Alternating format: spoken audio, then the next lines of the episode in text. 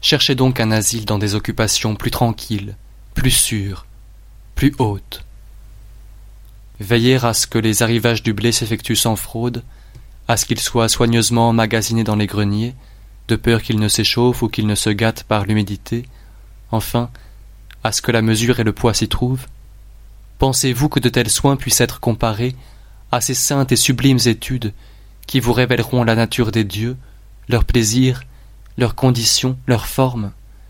Vous feront connaître la destinée réservée à notre âme. Dans quel lieu doit nous placer la nature quand nous serons dégagés des liens corporels? Quelle puissance soutient, au milieu de l'espace, les corps les plus pesants, au-dessus les plus légers?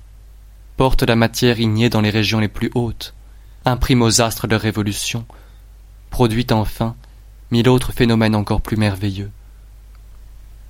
Voulez-vous, abandonnant la terre, élever votre esprit à ces hautes connaissances? Maintenant que votre sang circule avec chaleur et que vous êtes dans la force de l'âge, dirigez-vous vers ces objets dignes de votre préférence. Vous trouverez, dans ce genre de vie, l'enthousiasme des sciences utiles, l'amour et la pratique de la vertu, l'oubli des passions, l'art de vivre et de mourir, un calme inaltérable.